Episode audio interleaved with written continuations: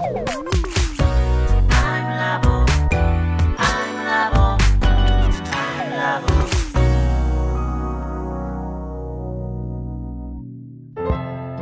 田智久のアイムラボアイデンティティ研究所。私は何者なのかそれは人類にとっての永遠のテーマ。15年の歳月をかけ開発された統合された究極の私と出会える技術アイミング。不確実性の時代を生きる次世代リーダーのためにアイデンティティの本質について語り尽くします。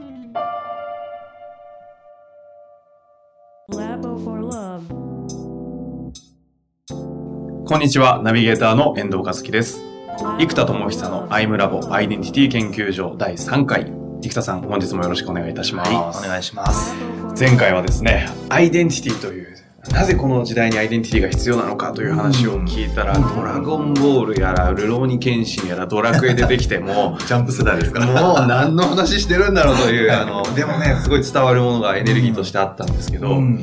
じゃあその、アイデンティティっていうものをに自分で見つけ出していって、うん、そうすると必然的にこうね、日常を鍛えていくことになっていくので、いろんな技術であったり力量っていうのができていくじゃないですか。うん、その結果として、生田さんがこうプロデュース力とか、まあ、実際に起業家のイノベーションとしての能力とか、いろんなものがこう天才性として湧き起こっちゃってるっていう結果があると思うんですけど、こうアイデンティティと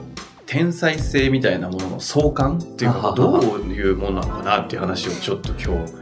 日教えていただきたいなと思うんですけど。ど。えっと、まず、えっと、僕の定義でいくと、はい、強みと天才性を実は分けているんですね。強みと天才性っていうのは、自分の、なんだろうな、磨いていった先に陽の部分ですね、いいようで言うと陽の部分を伸ばしていった先にしっかり伸ばしていけるものがある意味強みなんですよ、うん、ところが天才性っていうのはある意味その陽の部分の側面を伸ばすだけではなくて、実は陰極まりて陽です、はい、つまりあまりにも〇〇がダメすぎてとかあまりにも例えば自我が強すぎても僕なんかそうですけど、うん、あまりにも〇〇が良くなさすぎて、転じて異常に高い力量を持たないとバランスが取れなかったので、うん、なるほど。陰が極まってしまうと絶対的な必要性が出ちゃうんですよ。生きていけなくなっちゃう、ね、その通りです。なので、絶対的な必要性によって、あと割り切れなさすぎたとか、自分を生きるしかできなかったとかっていう人がアーティストになっていくわけですよ。なので、なんかその、ある意味、普通はこうだよねっていうことができないぐらいある意味ある側面から陰が極まってようになったのでそれが天才性になりますなので天才は奇人変人ってよく言われますけど、はい、陰極まってようなんで陰が強い人しか天才にいないので天才は必ず奇人変人です。ああ、なるほど。はい、え、その陰極まってっていう陰が大きい人っていうのは、これ感覚的に言うと、もう潜在的に陰っていうのはでかいものなんですか？どどういう感じですかね？うん、潜在的にというか、うんといろんな側面が出てくると思うんですけど、はい、多分やっぱエネルギーの問題ですね。自分のエネルギーが強すぎて、えーと、合わせることができなかったとか当たり前にこうだっていうことができなかった。つまり当たり前のことを当たり前にやるとすごい人にはなるんですけど、うん、天才にはならないです。よく秀才と天才の違いみたいに言われますけど、うん、だから強みは発揮されて、まあ、秀才に行くんですが、うん、なんか天才ってなんかよくわかんない世界に飛んでるじゃないですか、はい、なんであっち側がそうですね、まあ、天才というですね、はい、生田さんってよく陰と陽ってお話しされると思うんですけど、まあ、この番組聞かれる方は比較的その世界まあ、な馴染み深い人も多いと思うんですが、はいはい、なかなか陰と陽ってですね、こう、うん、スッと入ってくるもんじゃない気がするんですけど、うん、ちょっとその辺、解説というか。えっ、と、自分の、まあ、強みと弱みも陰と陽なんですよね。で、これは結構表裏一体になっていくじゃないですか。で、まあ、例えば僕もこう話すのが好きなんで、もうリスナーの方お気づきですけど、話し始めると止まらなかったり。私が一番気づいてます、ね、そうですよね。はい。あと、話す速度が速すぎて、聞き取りにくいとか。うん、で、これはなんか、ブワーッと興奮すると、ザーッと行き過ぎてしまうんですね。うん、で、そうすると、えっと、僕は、話しすぎると人間関係が構築できないじゃないですか。つまり、聞くと話すによって対話で人間関係ができるので、うんうん、そうすると、話す技量がノーマルだと生きていけないんですよ。うん、つまり、うんうん、すごいなんか楽しく話すとか、うん、難しいことをなんか比喩を交えて伝わるように話せない限り、あの人話しすぎて話聞かない人だよね ってなって、人間関係的に破綻して、まあ、いっぱい破綻しましたけど、人生で。あの、でも、そんないい時代もあったわけですね。だから、ダメな人でしかないわけです。ところが、ダメすぎると困るんですよ。そうすると、磨かざるを得なくなって、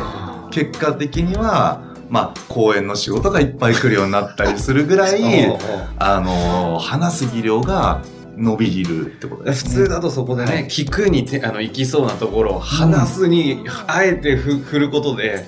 話すためにはどうするかという試行錯誤が生まれて、はい、話し方だったり、声の出し方だったり、伝え方だったりっていうのが磨かれていくんですね。そうですね。まあ実はあの、は、聞けないっていう陰極まって、うん、あの、聞けなさすぎて、うん、あの、これもいろんな問題を人生でたくさん起こしたので、あの、何をしたかっていうと、はい、まあ、いろんなそれで失敗も起きるわけですよ。えー、関係上ね。で、あまりにもそれが多くなるので、今度は、これはいかんと。いうことで、聞く技術を思いっきり勉強してやろうと思って、うん、そこは半年ぐらい、聞くしかしないと。まあね、ミーティングでも自分がアイデアを言うの、まあ基本好きな性格で発明家なんで、でも、全部引き出すしかしない。っていう、もう聞くだけで半年ぐらいもう本当に生活をし続けたわけですよ。で、あの、だんだん、あ、なるほど、聞くって効果とか、聞く技術の本質はこうなんだっていうのが、聞くが全くできない、ゼロだったから、こうなんか10か12レベルぐらいまでできてると、逆にわからないんですよ。でも、ゼロすぎて、新鮮すぎて、うわ、聞くってすげえみたいな感動が普通の人で大きいわけですよ。いちいち感動できますもんね。そう。で、その感動するがゆえに、聞くってこれなんかすごいんじゃないみたいになってって、気がついたら僕は今、エグゼクティブコーチングとしても、ある意味、あのトップクラスのお仕事をいただいてるわけなんですよ。ね、実際そうです、なんでこれも聞くができなさすぎて聞くという技術というか、聞く力の魅力に魅了されて、あの、まさかの 天才性がプロになってしまったそこで発揮されてしまった。だからこれが陰極まれてようっていうような、陰と陽が表裏一体になっていく。っていう、なんかそういう感覚ですね。すごいチープな質問になるかもしれないんですけど、うんまあ、天才とかね、天才性を磨きたいとかってよく言うじゃないですか。うん、こう、生田さんが仮に、いや、僕じゃあ天才性を磨きたいんですけど、どうすればいいんでしょうっていう、まあ、相談というか、いろんな、ね、教育的な観点で仕事されてたらあると思うんですけど、うん、そういう問いには何て答えるものなんですか？なるほど。えっ、ー、と、そこに関しては、えー、何個かもちろんアプローチがあるんですが、アイデンティティっていうテーマからそこにお答えしていくのが、うんえっと、天才性を開くためには、究極の自分のコアロールと僕は呼んでるんですが、コアロール。究極のロールを見つける必要があるんです。役割。役割で、この役割を全うするのがミッションなんですよ、使命。で、使命を通じてビジョンを実現していく。うん、なので、ビジョンのために使命を実行し、うん、使命を実行する存在が役割を帯びてる、まあ、コアロールと私が呼んでいる事故なんですね。ビジョンがあって、それを実現するためにミッション、使命があって、そうです。そのために役割、コアロールっていうのを持たなきゃいけない。その通りですね。で、ここがですね、例えば、あの、前々回お話しした、例えば、プログラマーとか、マーケッターとか、あの、マネージャーとか、プランナーとか、経営者とか、いろんなアイデンティティが出てくると。で、これをよくよく考えたときに、例えば、うんだんだん大人になると分かるわけですよ。周りに天才プログラマーが一人ぐらいいると、あ、プログラマーとして、今レベル30まで来ているんだけど、うん、あ、なんかレベル60を越すことは絶対ないなっていう頭打ち感がわかるんです、うん、で、マネージャーもできるけど、でもあの人むちゃくちゃ人好きで、毎日部下を飲みに誘ってると。うん、でも僕は飲みに誘ってコミュニケーションをしなきゃって気持ちで誘ってるのと、もうあの人誘いまくって飲んでむちゃくちゃ仲良くなってるから、部下と通過でマネージメントするというよりも、なんかもう、むっちゃ楽しそうに組織作ってるなって。でも、自分は努力して飲み会やってるようなタイプだから、マネージャーとして彼の基準に行くことはないなって。だからどうもレベル40で頭打ちになるぞと。なんかこういうことが分かっていくんですよ。で、そうなると、じゃあなんか青天井に突き抜けるところってどこなんだろう？〇〇として、例えばデザイナーとして、まあプログラムにしながらなんかアプリちょっと作ってってなったから、なんかちょっとやるけど、レベル15で絶対止まるみたいな。でもレベル10で十分な仕事もあるから、レベル10の仕事は自分がやっちゃってるけど、その時間を使って磨いても興味もそんなにないから、レベル15以上絶対いかないっていう、頭打ちがわかるんです。なので、青天井のところが天才性に通ずる場所なので自分の何だったらまあこれちょっと僕の問いなので、うん、皆さんと共有できるか分からないですけど何だったら世界で通用するか、っていう問いを僕は作ったんですね。うん、あ自分に対して。例えばセールスマンとして世界に通用するかというと僕が知ってる若手の人でもう圧倒的に営業力がある人がいるわけですよ。そうすると僕より彼は年下ですけどもあ営業っていうフィールドで彼と張り合うことはまずないだろうなっていうのと、どんなに僕が死に物ぐらいで逆立ちしても、彼の基準には到達しないだろうなって明らかにわかるわけです。なので、営業も苦手ではないんです。むしろ多分得意ですし、アウトプットはすごく出せる方だと思うんですが、天才性には届かないなっていうのがわかるんですよね。天才性は青天井青天井です。なので、世界に通用してる人は天才なんですよね。で、それも僕の中でバーッと絞り込んでいくと、うん、講師とかもやってますけども、講師力だけで世界に通用するかというと、講師力単品で言えばやっぱ喋るのが上手い人世の中いっぱいいるわけです。うん、で、どんどん絞り込んでって、これは違うって消していくと、はい、最後は、まあ、ちょっとこの統合する技法とプロセスがあるんですけど、うんうん、統合された事故として出てきた僕のコアなロールですね。うん、コアロールが、ジェネレーターって名付けた発明家って場所だったんですよ。ただ、この発明家ジェネレーターっていうポジションであれば世界に行けるっていうまあ僕ね気がでかいから、あのそういう思い込みだけは強いので、あの思ったんです、でここなら抜けるって分かったんで2年半ぐらいフルコミットして発明海外しないって決めて もうずっと研究開発して出てきたのがその人類の命題である私は何者どこへ行くのか。この答えにまあなんだろうな一個のあのソリューションとして、うん、今のところ十分機能するというものを発明することができたわけなんですね。でもこれもそこに絞り込まなかったらプロデューサーやって経営やって経営者やってマーケッターやって、はい、いろんなことしてたら、絶対届かなかったんですね。でもこれを絞り込んだ結果まあ、ちょっと天才性っていうのを自分に使うとおこがましいんですけども、うん、それでも自分の中では自分の中の天才性が発揮されたなっていう自分の感覚としては存在するんですね。で、結果的にその発明品を持って、まあアメリカに行くと、いきなりね、もうその、ね、アメリカのトップの大学の UC バークレーの MBA コースとかでもこう、コンテンツが通用してしまうってことが起きたわけです。でも講師力単品で、そういうね、世界のトップ大学の MBA コースで通用するかってやっぱ通用しないわけです。なるほど。でもコンテンツが一人歩きして通用するってことはもう起きているので、やっぱりこれ発明家っていうのを絞ったことで、その世界に通用するっていう能力が一個発揮されてきたなと自分を客観的に見て感じるところが一個ありますね。ちなみにその天才性って自分で生田さんの場合は感じてるわけじゃないですか。うん、その謙虚さ一切置いといて、はい、自分の天才性ったらジェネレーターだ！っていうのは感じれるのって、うん、どうやって感じてるんですか？その天才性を感じれるってどういう感覚なのかっていうのがなんかここのマイクだったら届きそうだなと思って。えっ、ー、と、これ、まあ、謙虚さっていう言葉をつけていただいて非常にありがたいんですが、うん、えっ、ー、と、僕はですね、僕自身を被験者、実験台として使ってるんですね。うん、なので、自分のものが出るかどうかも含めて見てるので、うん確かにちょっとおこがましく聞こえちゃう表現が出ちゃう時もあるんですけども、ちょっと自分を実験台にしています。うん、で、えっと、その中で、えっと、その天才性を感じるかっていうところはですね、えっと、まず、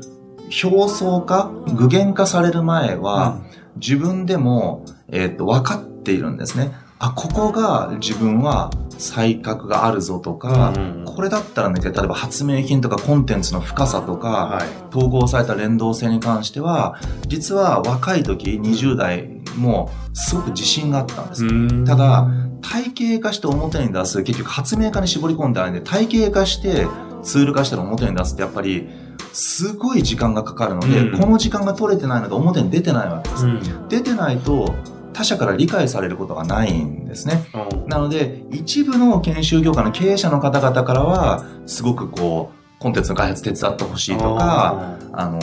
OEM でコンテンツを提供したりなんてこともありましたけど、うんほとんど理解されないんです。で、理解されないと、自分の中では自分がこれは天才なんだと、自分の中の天才性なんだっていうふうにうん信じてあげないといけないんですね。うん。そうすると、どういうエネルギーになるかというと、自分の中で自分を守るために、ある意味自我が肥大化してくるわけですよ。本当の自分はこうなんだと。理解はされないけれども、自分はこうだという、ある一種の傲慢さみたいなものですね。で、これが出てきます。で、この傲慢さは実は他者に理解しされない時期の私にとっては、えっ、と、自分を守る強力な鎧のような役割を持つので、実は若い人で天才的な人たちって若い時は傲慢でゴリゴリ突撃して周りの人が近寄りがたいぐらいストイックでっていう人がみんなそうなのは理解されるまではこの自分の中の究極のエネルギーを守らなければいけないんです。なんで理解されないらいいよ俺は俺の道を突き抜けるよっていう傲慢さが実は重要なエネルギーだったりします。で、世の中に出てくると、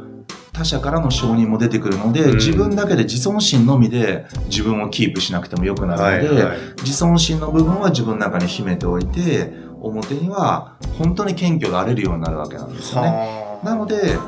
自然と謙虚さにシフトしていくと。うん。なので、まあエネルギー的なこう傲慢から謙虚にシフトできるのは、天才性が発揮されてくると、あの、認めていただけることが増えてくるので、あえて自分で自分を無理やり守らなくてもよくなるんですね。うんなので、もう若い人で尖ってる人がいると、おいいねと。なるほど。でうんも、ちょっとね、大人がデコビンぐらいのエネルギーで、あでもそれ全然まだ話になるのはね、パキンってやった時に、ああ、ちょっとそれで傲慢のとこひび入るなよ、みたいなあ。いやいや、もっと、もっと尖れみたいな感覚が正直あるんですけど、うんやっぱり、あの、それは資質の一個でもありますね。ええ本当に突き抜ける人は、ある意味他者から何を言われようとも、まあ、傲慢さという言葉が適切かどうかわからないですけど、自分の軸を守るための自己の中のエネルギーを持ってらっしゃいますので、はあそれが硬さやストイックさや近寄り方さを生んでいるのもあると思います。は最後になんですけど、はい。ちなみにちょっと話戻ってしまうんですが、はい。アイデンティティとそのコアロールうん。でこれなんか違うん？ですかなるほど。えっ、と、これがですね、私の、まあ、メソッドの中では、まず、精神的な陰と陽を統合した私をコアアイデンティティと呼んでるんですね。で、このコアアイデンティティは、コアビーイングとコアロールが2つで1つであると。この2つで1つの状態をコアアイデンティティと呼んでいるので、えーコアアイデンティティの片方がコアロールです。うん。で、このロールがぐーっと育っていくと天才性が発揮されていくということですね。そうするとコアアイデンティティというのはコアロールというその役割とコアビーイングっていうちょっとこれが何かわかんないですがあり方あり方です。あり方っていうものがこう二つが統合っていう表現でいいです。か統合すると、はい。コアアイデンティティとして概念として機能します機能する。はい。